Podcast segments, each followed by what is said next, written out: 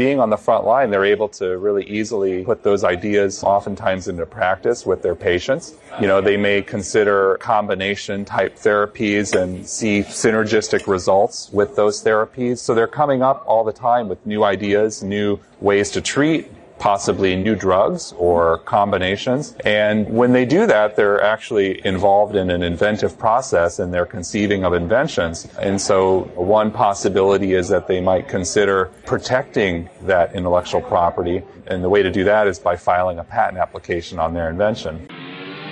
Welcome to the Regenerative Warrior Podcast, Doctor's Edition, one of the fastest growing regenerative medicine and anti aging podcasts in the world. Each and every Tuesday and Thursday, I talk to the top experts to show doctors how to market, manage, and magnify their practice to help more people and make more money. Each episode is short and to the point without wasting your time with pointless conversation. Learn the skills to be successful without traveling to seminars or paying for expensive consulting fees. Are you ready? Because I am. I'm Dr. Ross Carter, and it's time to start the Regenerative Warrior podcast now. Two things before we get started. The views expressed by our guests are not necessarily those of Dr. Carter or this podcast. One of our podcast partners has just announced special pricing for our listeners. Wharton's Jelly Allograft for $475 per cc. You heard that right, only $475. White papers are available. This is for a limited time, so act now. Why pay double or triple the price from other providers? To learn more or to order, text your name and the word jelly, J E L L Y, to 561 962 1231. Write that down. It's 561 962 1231. On with the show. Hi, this is Dr. Ross Carter with the Regenerative Warrior podcast. I'd like to welcome our guest, Daniel Nevrivy. Welcome. Thank you. So tell us a little bit about yourself and so we get to know you. Sure. Again, my name is Dan Nevrivy. I'm a biotech and pharmaceutical patent attorney mm-hmm. at Nevrivy Patent Law Group. Our firm is based in Washington, D.C., mm-hmm. and we work with individuals and companies mostly in the biotech and pharma and regenerative medicine space help them to protect their intellectual property, their ideas, patents, and trademarks. So, why would a doctor want to even consider using a service like that? Well, oftentimes doctors are sort of on the front lines of technology. They see patients every day, they treat disease, they're highly aware of the technologies and the therapies that are used to treat those patients, and, you know, mechanistically, they have a very solid understanding of the disease and the ideology and how to treat. And so, you know, sort of being on the front lines, they often have ideas that they are able to come up with new therapies. They're attending conferences. They see the latest science and being on the front line, they're able to really easily put those ideas oftentimes into practice with their patients. You know, they may consider combination type therapies and see synergistic results with those therapies. So they're coming up all the time with new ideas, new ways to treat, possibly new drugs or combinations. And when they do that, they're actually involved in an inventive process and they're conceiving of inventions. And so one possibility is that they might consider protecting that intellectual property. And the way to do that is by filing a patent application on their invention. So a doctor has come up with an idea or a method of treating a patient in a certain way that seems to be getting results and it's unique in some way. And so he says, you know, I want to create this as my own thing. So they would want to file a patent for that. Well, they may even want to consider a patent strategy before they treat a patient because as soon as you start treating patients, it's a possible public use which could potentially bar your uh, patent from becoming issued. So they should consider uh, possible IP protection once they have the idea. If they're doing some research, making any new inventions before treating, then consider a strategy at that stage. Okay, so a physician has come up with an idea, they want to make it their own, so they would consider a patent. Correct. When you create an invention, there are lots of different possibilities. One is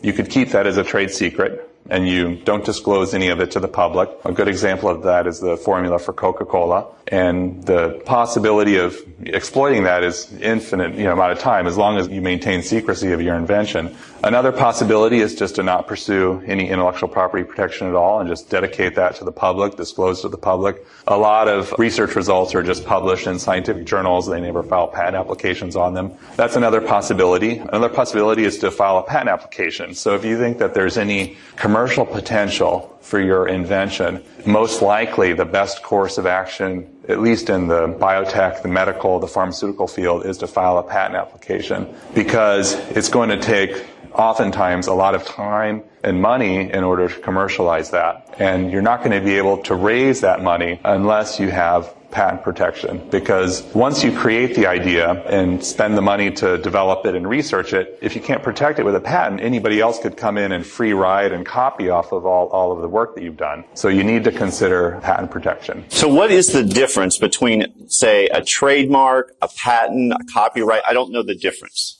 Okay, well, a patent is typically protecting something that's useful. So if you have a new composition, a new method of treatment, a new process, something that involves in the biotech or pharma space, it could be a new method of treating a patient, a new composition of matter, a new drug. It could be a combination of drugs. It could be a method of making the drugs. Those are called utility patents, and okay. that's what you can protect with patents.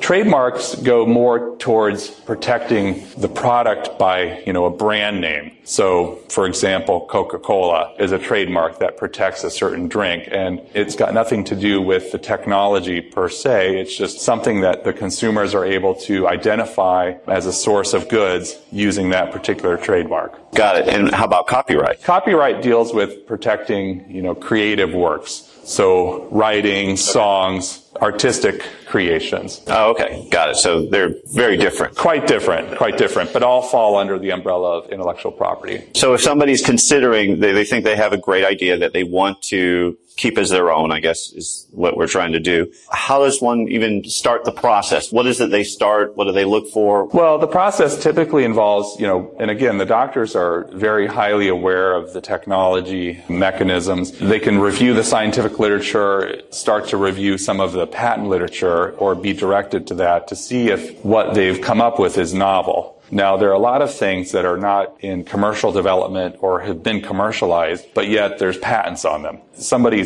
often says, Oh, I've come up with this great idea. It's not out there. There's nothing out there like it, but it may be that it hasn't been commercialized, but somebody filed a patent application on it 10 years ago. Sorry for the interruption again. To find out more about this speaker, become a speaker on our show, have Dr. Carter present at your event or podcast, learn more about coaching, consulting, tissue allografts, exosomes, supplements, legal help, or how to create a million dollar business card and dominate your area, we're here to help you. Just text your name and any question to 561 962 1231. Write that down. That's 561 962 1231. Or go to our website at drrosscarter.com to learn more. Don't forget about our current $475 Wharton's Jelly special. On with the show. So the first place to start would be to, it's not necessary to file a patent to do a search, but a good idea is to do a quick search in the patent literature to see if anybody's come up with that idea before. And then if not, if there's potential commercial opportunities to consider filing a patent application. And that can be done as a first step as a provisional application. It's a relatively low cost official fee. And then there's no formal requirements for filing a provisional, although you should have an adequate written description and it should be enabled. And so it's best to engage with a you know, patent agent or a patent attorney who can help draft the application um, so that it has uh, adequate support for any later filed application. And then within one year, you can convert that provisional application to a non-provisional application or even file an international application that could give you rights in, you know, over 200 countries potentially. And it gives you also time to evaluate raise capital, consider, you know, what the commercial value proposition is for the invention. So once they do the research and then they do a filing, what happens during that period of time? What's going on? It's a lag time, I guess, of right. how long? How long does it take? Well, you file your patent application and yeah. then let's say it's a provisional, you have to file your real application, which gets examined within one year. And then during that one year process, from the time you file your provisional, you can be further developing the invention, maybe doing experiments. You have a filing date and a priority date you can actually, at that point, if you file the quality provisional, start to disclose your invention to others and sort of see what the commercial opportunities and options are. You should always do that under an NDA if possible so that you don't lose any rights in case you're making any changes to your filing. But, you know, once you file your real application within one year, which could be either a U.S. non-provisional or an international application, you know, it's not going to be examined for a few years after that. And then the patent may issue even a few years after that. So from the point of the initial filing, you know, it's usually three to four years until the patent might issue. And, you know, a lot could happen with technology in three or four years. You can create some partnerships, start a company, raise capital, start treating patients, uh, potentially depending on what it is you're doing, maybe on an experimental phase or clinical trials. But there's a lot of development that goes into developing an invention and commercializing it from the time that a patent application is filed. So once they file it and it's, I guess, accepted, is it called patent pending? Is that what that term? Once you file a patent application, you can consider your patent as patent pending. It hasn't issued or granted yet. It needs to be examined by an examiner at the United States Patent and Trademark Office. The examiner will decide, depending on how what's claimed, whether it's patentable or not. And that's a process of negotiation back and forth between the patent attorney and the examiner at the United States Patent and Trademark Office. And right. usually there's a couple back and forth, and then there's an agreement on what would be considered allowable in terms of the claims. And then once that's determined, the patent will issue. And then that is the, you know, enforceable patent right. And what does that actually allow the person? I mean, enforceability, what does that mean? What that means is that once the patent grants, it doesn't grant the inventor or the patentee the right to make the invention, but it grants the patentee the right to exclude others from making, using, or selling the patented invention or importing it. So it's an exclusionary right. It, it allows them to prevent others from practicing the invention. But my question would be something to the effect of when somebody has an invention, I mean, if you modify it to some degree, then you can have a different invention, I guess. I Correct. mean, so what about that situation? How does that work? It's common for inventors to say, okay, well, here's the product that I want to create. And so it could be a very specific compound, for example. It could be a very specific formulation with A, B, C, D, and E components. And then somebody later comes along and say, well, I'm going to create like a slightly different compound, or I'm going to add an additional component. And so the product won't be identical. But with the IP, and this is why it's important to consult with an experienced practitioner, they're able to consider a claim. And so, you know, think of a claim as like a plot of land. And so even though within the plot of land there might be a tree, which is the actual product, there could be other possible trees, which could be other possible products that are still bounded within that plot of land. And so the trick is to try to create that plot of land that's going to cover, you know, as many trees as possible, not just your tree. that, makes, that sense. makes sense. Yeah, it does. I got it. Yeah, you want the whole forest. exactly. I like that. So if somebody is really thinking they have a great idea, they want to put a patent on it, you know, you're specialized in this. So how would they get in touch with you to get the process started? You know, they could just go to our website, get our contact information and send us an email, give us a call, tell us that they would like to talk to us about possible invention. We would set up a phone conference. We would get some basic information about what their invention is, you know, determine that we're free of conflicts and then have an engagement where we set forth what they would like us to do and then what we would do for them. And, you know, we would provide the service for them. Thanks for listening to our podcast.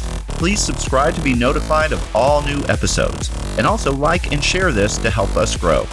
To find out more about this speaker, become a speaker on our show, to have Dr. Carter present at your event or podcast, learn more about coaching, consulting, tissue allografts, exosomes, supplements, legal help, or how to create a million dollar business card to dominate your local area, we're here to help you.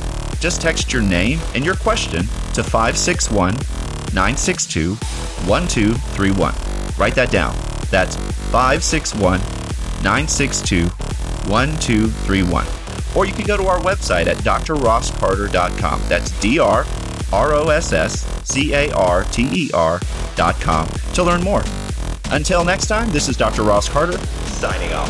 Signing off.